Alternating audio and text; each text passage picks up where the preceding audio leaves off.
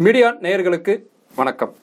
நம்மோடு இன்று இணைந்திருக்கும் பாரதிய மஸ்தூர் சங்கம் என அழைக்கப்படுகின்ற பிஎம்எஸ் தொழிற்சங்கத்தின் நிர்வாகி திரு சுந்தர் அவர்கள் அவரை அன்புடன் வரவேற்கின்றோம். வணக்கம் ஐயா. வணக்கம். ரொம்ப சந்தோஷம் எங்களை சந்திச்சது. நம்ம நேயர்களை சந்திச்சது. நேயர்களுக்கு ஒரு வணக்கம். சொல்லுங்க. நாட்டில் எவ்வளவோ தொழிற்சங்கம் இருக்கு. இந்த பாரதிய மஸ்தூர் சங்கம் என்ன பண்ணுது?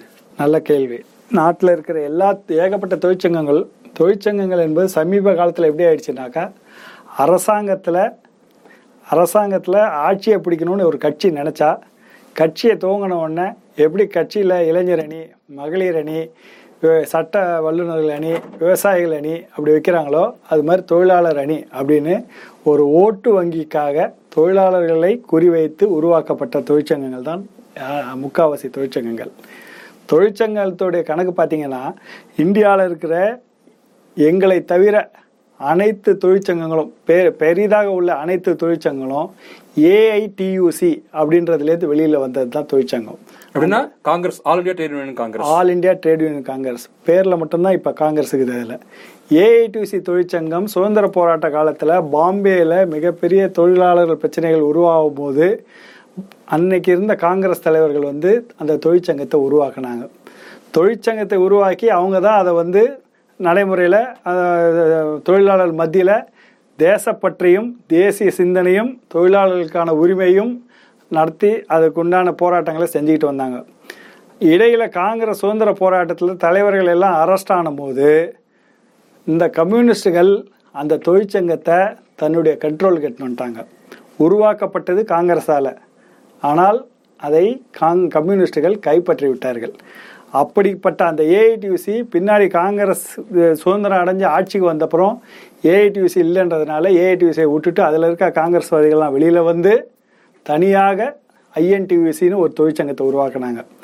ஏஐடியூசி பிளவுபட்டு அதுக்கப்புறமா சைனாக்கு சப்போர்ட்டாக ரஷ்யாவுக்கு சப்போர்ட்டான்னு பிரிஞ்ச போது சிபிஐ சிபிஎம்னு ரெண்டு கட்சியாக வரும்போது அந்த ரெண்டு கட்சிக்கு சிஐடியு ஏஐடியூசின்னு ஏஐடியூசி ரெண்டாக பிரிஞ்சுது.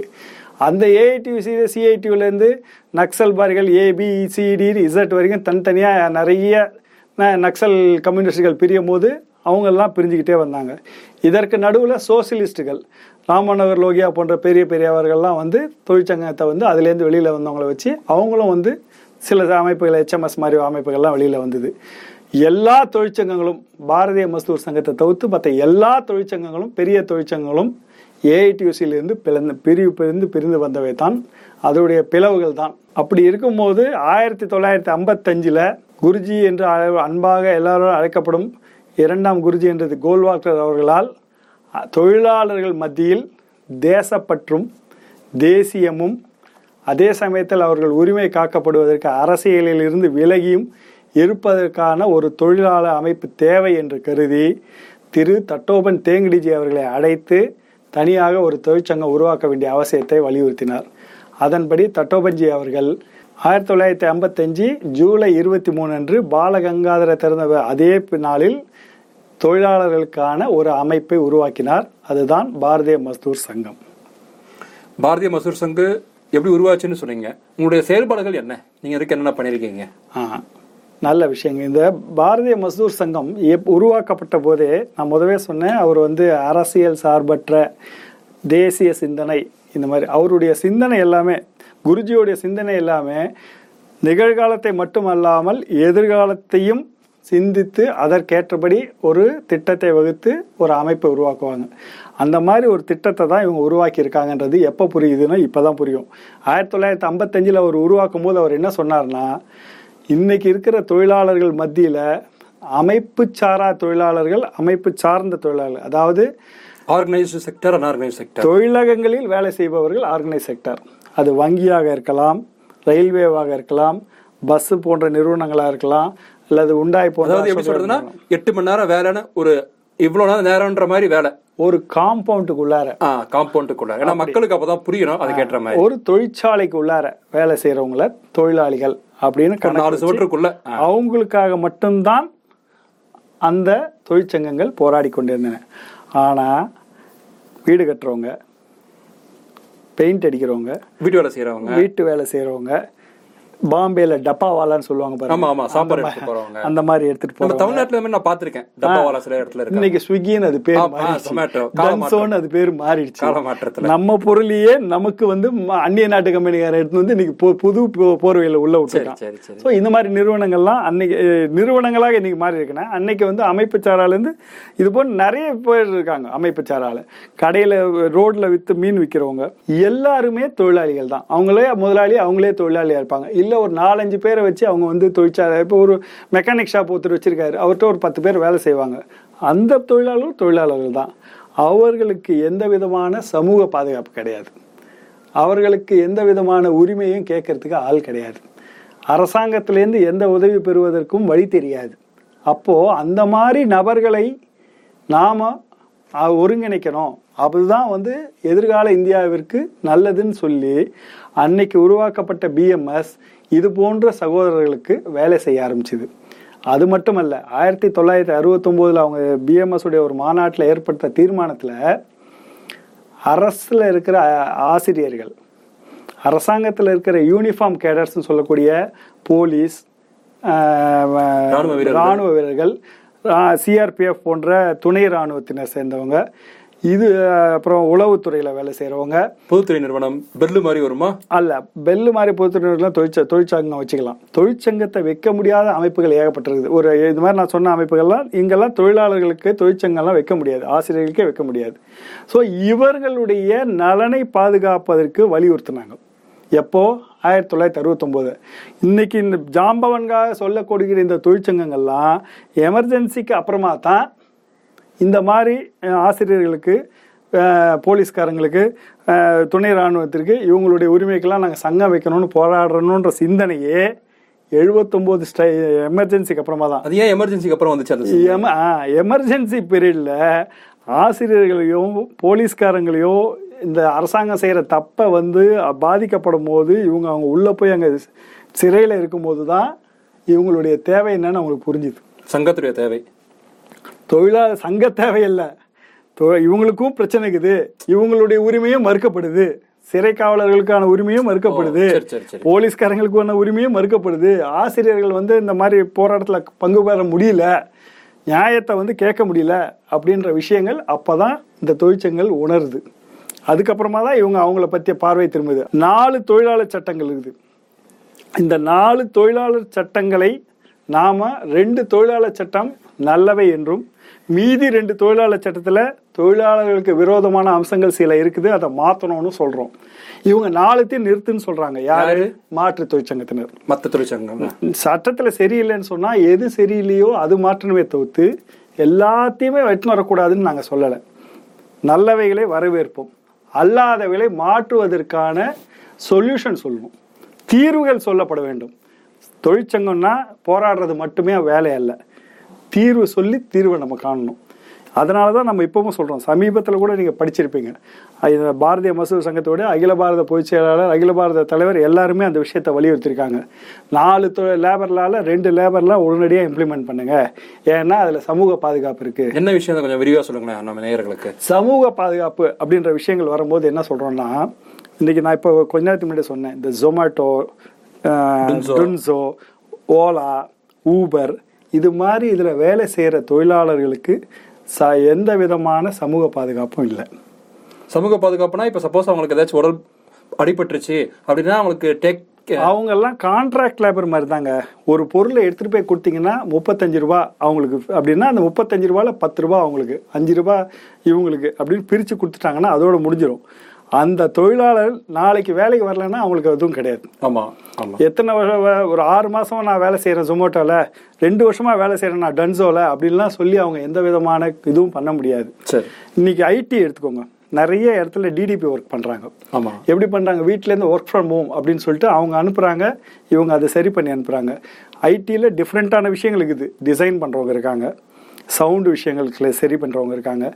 இதெல்லாமே வந்து கான்ட்ராக்ட் மாதிரி இந்த ஐட்டம் கொடுத்தா அவங்க செஞ்சு கொடுப்பாங்க. அவங்களுக்கு ஃப்ரீலான்சர்னு சொல்றாங்களே. ஆ ஃப்ரீலான்சர் ஜேர்னலிஸ்டில் கூட ஃப்ரீலான்சர் இருக்காங்க. இவங்க எல்லாருக்குமே இந்த சட்டத்தில் இந்த நாலு சட்டம் எடுத்தாங்களே இதில் பாதுகாப்பு இருக்குது எப்படி இருக்குன்னா ஐடியுடைய மொத்த அந்த இப்போ ஒரு ப்ராஜெக்ட்னு வச்சுக்கோங்க. அந்த ப்ராஜெக்ட் காஸ்ட்னு ஒன்று இருக்கும். அந்த காஸ்ட்டில் இத்தனை பர்சன்டேஜ் வந்து இவங்களுக்கான லெவி போடுறாங்க. தொழிலாளர்களின் பாதுகாப்புக்காக. தொழிலாளர் பாதுகாப்புக்காக. நான் நிரந்தர தொழிலாளர் வச்சுக்கிறேன் இல்லைன்ற கொஸ்டினே கிடையாது. அந்த பாதுகா அந்த நிதியை எடுத்து அவங்களுக்குன்னு ஒரு போர்டு போடுறாங்க. வெல்ஃபேர் போர்டு அந்த வெல்ஃபேர் போர்டுலேருந்து இவங்களுக்கு தேவையான இவங்க குடும்பத்தில் இப்போ இந்த மாதிரி இந்த வெள்ளம் வந்துருச்சு அல்லது இப்போ கொரோனா வந்துருச்சு இது மாதிரி சமயத்தில் அவங்களுக்கு தேவையான நிதியை கொடுக்குறாங்க. அவங்களுக்கு தேவையான மருத்துவ உதவி வழி இப்ப பண்றாங்க இந்த சட்டம்லாம் மத்திய அரசாங்க சட்டமா இல்ல லேபர் நாலு சார் நாலு சட்டமும் மத்திய அரசாங்கம் எடுத்துட்டு வந்தாலும் அந்தந்த மாநில அரசுகள் தன் அதை ஒத்துக்கொண்டு தனக்கேத்த மாதிரி ரூலை வந்து போடுவாங்க. மாத்திக்கலாம் இப்ப தமிழ்நாட்டுல அந்த மாதிரி என்ன போட்டிருக்காங்க? ஆட்சிக்கு வரத்துக்கு முன்னாடி இன்- இன்னைக்கு திராவிட முன்னேற்ற கழகத்தை அவங்க வந்து இந்த சட்டத்தை கடுமையாக எதிர்த்தார்கள். திரா நம் பாரதிய மஸ்தூர் சங்கத்தை தவிர ஏனைய அனைத்து தொழிற்சங்கங்களும் நாலு சட்டம் வரக்கூடாதுன்னு இன்னைய வரைக்கும் தலைகீழாக நின்றுட்டு இருக்காங்க இன்க்ளூடிங் தோமுசா என்கின்ற திராவிட முன்னேற்ற சங்கத்தை ஆட்சிக்கு வந்ததுக்கு அப்புறம் வரக்கூடாதுன்னு சொல்றாங்க. வரத்துக்கு முன்னாடியில வரதுக்கு முன்னாடி சொல்றாங்க. ஆனால் ஆட்சி வந்துருச்சு. ஆட்சி வந்து ஒரு வருஷம் ஆக போகுது. தமிழ்நாட்டுடைய தொழிலாளர் நலத்துறை அமைச்சர் அவங்க எல்லா அனைத்து தொழிற்சங்கங்களையும் கூப்பிட்டு வச்சு இந்த சட்டத்துக்கான ரூல் ஃப்ரேம் பண்ணணும். இதை இது எப்படி பண்ணலாம்? எதை எதை மாற்றணும் எதை எதை மாற்ற வேணாம் அப்படின்னு ஆலோசனை கூட்டம் நடத்துகிறாங்க இது வந்து ஒரு நல்ல முயற்சி. முயற்சி தொடக்கம் தொழிலாளர்களுக்கு. நான் அரசியல் சொல்ல. இன்னைக்கு இருக்கிற அரசாங்கம் இந்த மாதிரி ஒரு முயற்சி எடுத்திருக்க விஷயம் நல்ல விஷயம் மத்திய அரசாங்கத்தை பார்த்து இவங்க நல்லா மத்திய அரசாங்கத்தை பார்த்து கத்துக்கிறாங்கன்னு இல்லைங்க. தொழில் அதாவது இந்த சட்டங்கள் அனைத்துமே வந்து ஸ்டேட் அண்ட் சென்ட்ரல் ரெண்டு பேரும் சேர்ந்து தான் சட்டம் அவங்க ஏத்தினாலும் அதை வந்து கன்கரன்ஸ் இவங்க பண்ணி இவங்க தான் அமல்படுத்த போறாங்க. சட்டத்தை ஏற்றுவதற்கு அவங்களாக இருந்தாலும் அமல்படுத்த வேண்டிய இடத்துல அமல்படுத்த வேண்டிய இடத்துல இருக்கவங்க அமல்படுத்தலைன்னா ஏற்கனவே இருக்கிற சட்டங்களே நிறைய நல்ல விஷயங்கள் இருக்கு. சரி சரி. ஆனால் அது யாரும் அமல்படுத்துறது இல்ல. இப்ப பாரதிய மசூர் சங்கம்னு சொல்றீங்க. உங்களுடைய பலம் எவ்வளவு? அகில இந்திய அளவுல. தமிழ்நாட்டுல எவ்வளவு? அதை பத்தி சொல்லுங்க. பாரத் நான் ஏற்கனவே உங்களுக்கு தெளிவாக சொன்னேன். பாரதிய மஸ்தூர் சங்கம் அமைப்பு சாரா அமைப்பு சார்ந்த அப்படின்னு ரெண்டு பிரிவில் அதிகமாக கான்சென்ட்ரேட் பண்ணுறது அமைப்பு சாரால தான். அதனால் ஆயிரத்தி தொள்ளாயிரத்தி தொண்ணூற்றி ஒன்றில் அப்போதைய பிரதமராக இருந்த நரசிம்மராவ் அவர்கள் பீரியடில் ஒரு க கணக்கெடுக்கப்பட்டது. யார் யார் எவ்வளோலாம் யூனியனில் மெம்பராக இருக்காங்கன்னு. அந்த பீரியட்லேயே அதிக எண்ணிக்கை உள்ள தொழிற்சங்கம் என்று காங்கிரஸுடைய நரசிம்மராவ் அவர்கள் காலத்தில் முதன் முதலாக நாம் முதன்மையான இடத்துக்கு வந்தோம். அன்னையிலேருந்து இன்னைய வரைக்கும் எண்ணிக்கையில் முதன்மையான இடத்தில் இருப்பது நாம தான் அதனால ஐஎல்ஓல இந்தியாவிலேருந்து யார் பார்ட்டிசிபேட் பண்ணாலும் அதிகமாக தொழிலாளர் உள்ள இந்த தொழிற்சங்கமான நமக்கு தான் வந்து பேசுவதற்கான முதல் உரிமை நமக்கு. பிஎம்எஸ்ல உறுப்பினர்கள் எத்தனை பேர் இருப்பாங்க அகில இந்திய அளவுல? இன்றைய கடைசியாக நடைபெற்று சொன்ன அந்த விஷயங்களை பொறுத்தவரையிலும் ஒரு கோடி பேருக்கு மேலே உறுப்பினராக உள்ள முதன்மை தொழிற்சங்கமான இருக்கிறது பாரதிய ஓ மசூர் அகில இந்திய அளவுலயே நம்பர் ஒன் பிஎம்எஸ் சொல்றீங்க அகில இந்திய அளவில் நம்பர் ஒன் இன்னும் சொல்ல போனால் அகில உலக அளவில். எப்படி அகில உலக அளவுன்னு சொன்னால் சைனாவை தவிர மற்ற நாடுகளில் தொழிற்சங்கங்கள் தனியாக இயங்குகின்றன. அரசாங்கத்தால் இயக்கப்படுவது அல்ல அரசாங்கத்தால் இயக்கப்படுகின்ற தொழிற்சங்கம் சைனாவும் ரஷ்யாவும் இருந்தது. யுஎஸ்எஸ்ஆர் இருக்கும்போது. இன்னைக்கு சைனா வந்து மக்கள் தொகையில ஜாஸ்தியா இருக்கிறதுல அரசாங்கமே தொழிற்சங்கத்தை நடத்துறதுனால அங்கே இருக்கிற தொழிலாளர்கள் எண்ணிக்கை காட்டலாங்க. அதை விட நாம் வந்து கணக்குப்படி பார்த்தா டெமோக்ராட்டிக் போன கணக்குப்படி பார்த்தால் தொழிற்சங்கத்தில் அதிகமான தொழிலாளர்கள் கொண்டு உலகத்திலே இருக்கிற தொழிற்சங்கம் நம்ம தான் இதுக்கு முன்னாடி நம்ம வந்து இந்திய தொழிலாளர்களை மட்டும் மட்டும்தான் பார்த்துருந்தோம். நாம் இதை உருவாக்கும் போதே பாசிட்டிவாக சொல்லுவோம். அவங்க என்ன சொல்லுவாங்க? உலக தொழிலாளரே ஒன்று கொடுங்கன்னுவாங்க தொழிலாளர் சக்திகளே உலகத்தை ஒன்றாக்குங்கள் நம்ம சொல்கிறோம் தொழிலாளர் சக்திகளால் உலகத்தை ஒன்றாக்குங்கள் சொல்கிறோம் எதுக்கும் அதுக்கும் என்ன வித்தியாசம்? இதுதான் அந்த தேசிய சிந்தனைக்கும் மற்றவர்கள் உள்ள சிந்தனைக்கும் உள்ள வித்தியாசம். ஏன்னா எல்லாரும் சொல்கிறாங்க இடதுசாரி சிந்தனைனா அப்போ நீங்கள் வலதுசாரி சிந்தனையான்னு கேட்குறாங்க நாம் தேசிய சிந்தனை அவங்க இடதுசாரி சிந்தனை. இடதுசாரி சிந்தனை சொல்லிக்கின்றது நாம் அல்ல அவங்க அவங்களே சொல்லிக்கிட்டாங்க. இப்போ இன்டர்நேஷ்னல் லேபர் ஆர்கனைசேஷனில் பிஎம்எஸ் கலந்துருக்கா? அது உங்களுடைய பங்களிப்பு ஏதாச்சும் இருக்கா? இன்டர்நேஷ்னல் லேபர் ஆர்கனைசேஷனில் பிஎம்எஸ் இருக்கான்னு கேட்குறீங்க இன்டர்நேஷ்னல் லேபர் ஆர்கனைசேஷனில் இந்தியாவுடைய பிரதிநிதிகளை தலைமை ஏற்று நடத்தி கொண்டு செல்வது பிஎம்எஸ் தான். அது காரணம் அகில இந்திய அளவில் நம்பர் ஒன்னா இருக்கிறதுனால உறுப்பினர் சேர்க்கையில. ஓ ஆமாம் உறுப்பினர் எண்ணிக்கையில் நம்பர் ஒன்றாக இருப்பதனால தான் நாம் அந்த குழுவுடைய தலைமையாக நாம் செயல்படுகின்றோம். நம்ம கூட தான் மற்ற எல்லா தொழிற்சங்கங்களும் வராங்க. அதே ஆமாம் இதே போல் தேசிய அளவில் தே ஐஎல்சின்னு சொல்லுவாங்க. இந்தியன் லேபர் கான்ஃபரன்ஸ் அப்படின்னு ஒன்று நடத்துவாங்க. அந்த இந்தியன் லேபர் கான்ஃபரன்ஸுக்கு எப்பயுமே பிரைம் மினிஸ்டர் வருவார். அதோடைய துணைத் தலைவராக தொழிற்சங்கத்துடைய பிரதிநிதிகள் இருப்பாங்க.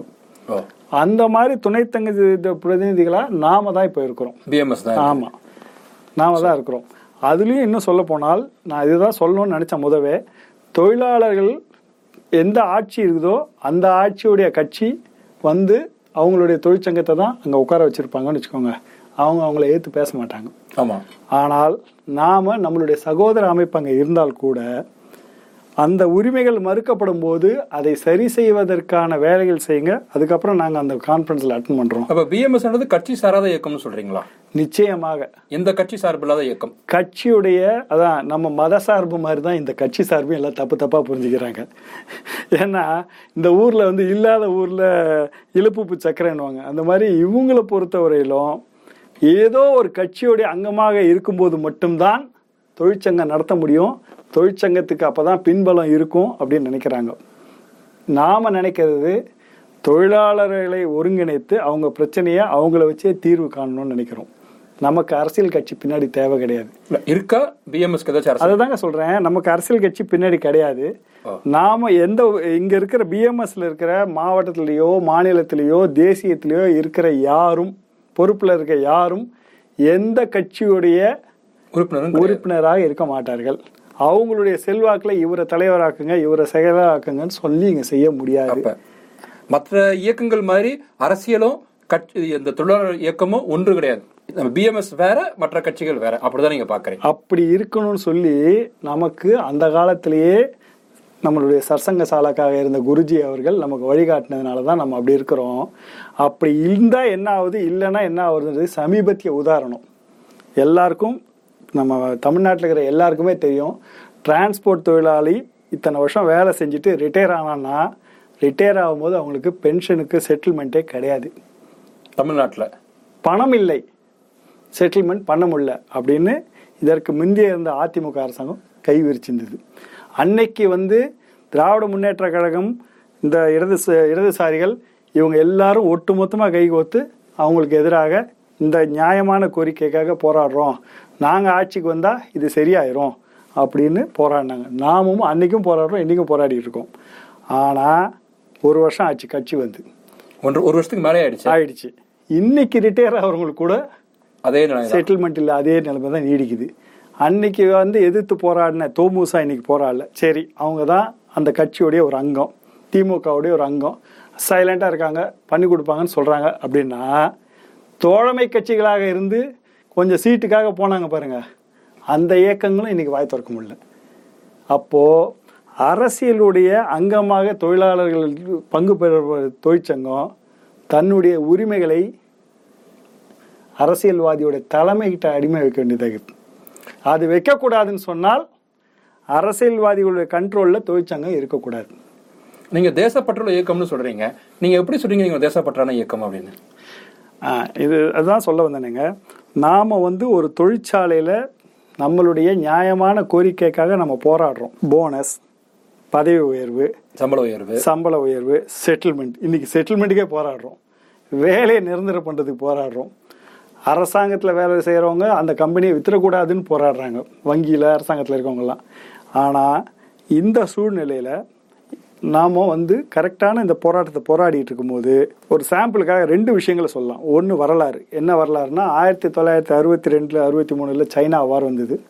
சைனா வார் வரும்போது இதே போன்று அன்னைக்கும் தொழில் பிரச்சனைகள் இருந்தது. எங்க டிஃபென்ஸ் ஃபேக்டரிஸில். ராணுவ இடத்துல. ராணுவ தளவாட உற்பத்தி செய்யும் தொழிற்சாலைகளில் பிரச்சனை இருந்தது. பிரச்சனையை தீர்த்தா மட்டும்தான் நாங்கள் வந்து உற்பத்தி செய்வோம். அப்படின்னு இடதுசாரி தொழிற்சங்கங்கள் கை தூக்கிட்டாங்க. அது கம்யூனிஸ்ட் இயக்கங்கள். கம்யூனிஸ்ட் இயக்கங்கள். நாங்கள் இந்த தொழிலாளர் மத்தியில் இதாங்க நல்ல நேரம். அரசாங்கத்தை வந்து வார் வந்திருக்குது. வார் டைமில் வந்து நிறைய தளவாட தேவைப்படும். இப்போ நம்ம கோரிக்கை எது கேட்டாலும் அவங்க ஒத்து ஓகே சொல்லிடுவாங்க. நாட்டுக்கு ஒரு பிரச்சனை. அப்ப நாட்டு நலன் பத்தி சிந்திக்காம தன்னலன் யோசிச்சிருக்காங்க யார் ஆ தலைவர்களாக இருந்தவர்கள். கம்யூனிஸ்ட் தலைவர்களாக இருந்தவர்கள். அவங்க சொன்னதை கேட்டு தொழிலாளர் பொறுத்தவரை என்ன வரும்? நமக்கு ரொம்ப நாளாக சம்பளம் தரல. இது கேட்குறான்னு சொன்னான். சரி கிடைக்கும்னா போராடு. அப்படி ஏன்னா அவங்களுடைய அவங்களுடைய மனசை மாத்திட்டாங்க. ஆ அவங்களுடைய தேவையை வந்து இவங்க வந்து இவங்களுக்கு பயன்படுத்திக்கிறாங்க. அந்த சமயத்தில் பாரதிய மசூர் சங்க தொழிலாளர்கள் இதை எதிர்த்து ஃபுல்லாக நாங்கள் வேலை செய்கிறோம் உங்களுக்கு என்ன வேணுமோ நாங்கள் வேலை செய்கிறோம் ஓட்டி கூட எங்களுக்கு அமௌண்ட் வேண்டாம். நாங்கள் எக்ஸ்ட்ரா டைம் வேலை செய்கிறோம் தேச பாதுகாப்பு தான் முக்கியம். தேச நலன் தான் நாட்டிற்காக நம்ம அந்த செய்கிறோம் அப்படின்னு சொல்கிறோம் நாம் சொல்கிற விஷயமே அதுதான். எதை கொடுத்தாலும் எந்த விலை கொடுத்தேனும் நாங்கள் போராட்டத்தில் வெற்றி பெறுவோம்னு சொல்லல. எந்த விலை கொடுத்தாலும் தாய்நாட்டை காக்க முயற்சி செய்வோம். நாம எதை கொடுக்குறோன்றதுல முக்கியம் இருக்குது. நமக்கு போராட்டத்தில் வெற்றி முக்கியம். அதே சமயத்தில் தேசம் முக்கியம்.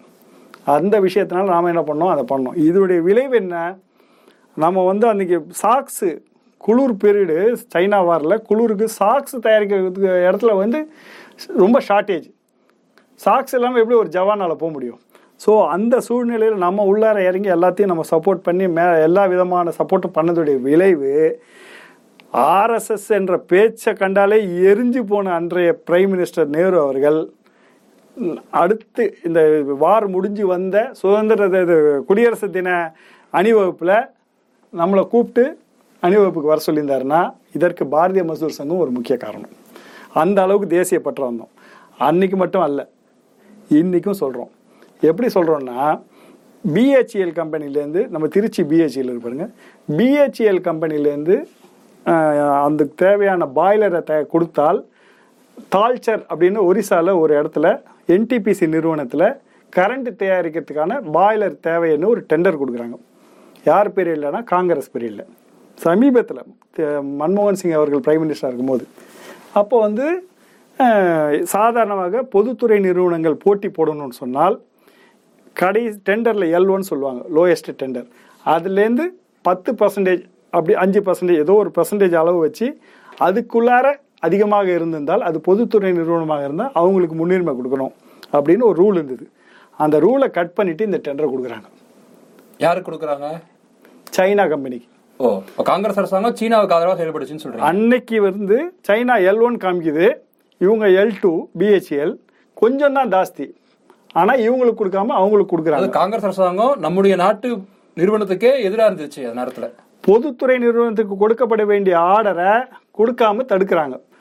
அப்போ வந்து தொழிற்சங்கங்கள் எதிர்த்து போராடுது. பிஎம்எஸ் பிஎம்எஸ் அப்போ என்ன பண்ணுறாங்க சரி இது கொடுக்கறதுல பிரச்சனை வந்துடுச்சுன்னு கம்யூனிஸ்ட் கேள்வி கேட்கலாம். கூட்டணி கட்சியா இருந்தாங்களே அவங்க? அவங்க இதில் கண்டுக்கல அப்போ. சரி. அப்போ நம்ம வந்து பேருக்கு போராட்டம் நடத்துவது வேறு. உண்மையாக போராட்டம் சட்ட போராட்டமும் ஒரு பக்கமும் போராட்டம் ஒரு பக்கமும் நடத்துறது வேறு. அப்போ நம்ம வந்து இந்த போராட்டம் நடத்த ஆரம்பிக்கிறோம். அதனால நிறுத்தி வைக்கிறாங்க. நிறுத்தி வச்ச உடனே அவன் கோர்ட்டுக்கு போகிறான் யார்? சைனா கம்பெனிக்காரங்க. நாங்கள் அடிக்கிற மாதிரி அடிக்கிறோம் நீங்கள் அழுகுற மாதிரி அழுகுங்கன்னு அரசாங்கம் விட்டு கொடுக்க பார்க்குது ஆனால் நாம் அதில் கோர்ட்டில் இந்த மாதிரி இதுக்குன்னு ஒரு குஷன் இருக்குது இதை வந்து கட் பண்ணிட்டதுனால தான் எங்களுக்கு கிடைக்கல.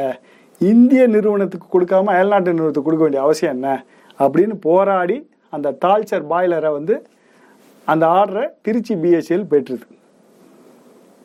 ஆனால் அது தேசப்பற்றுள்ள அன்னைக்கு நம்ம போராடி கேட்டோம் இல்லையா?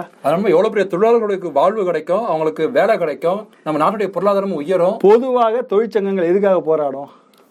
தொழிலாளருடைய போனஸு தொழிலாளருடைய சம்பள உயர்வு இதுக்கு தான் போராடும். தொழிற்சாலைக்கு ஆர்டர் வேணும்னு நாங்கள் போராடி இருக்கோம்.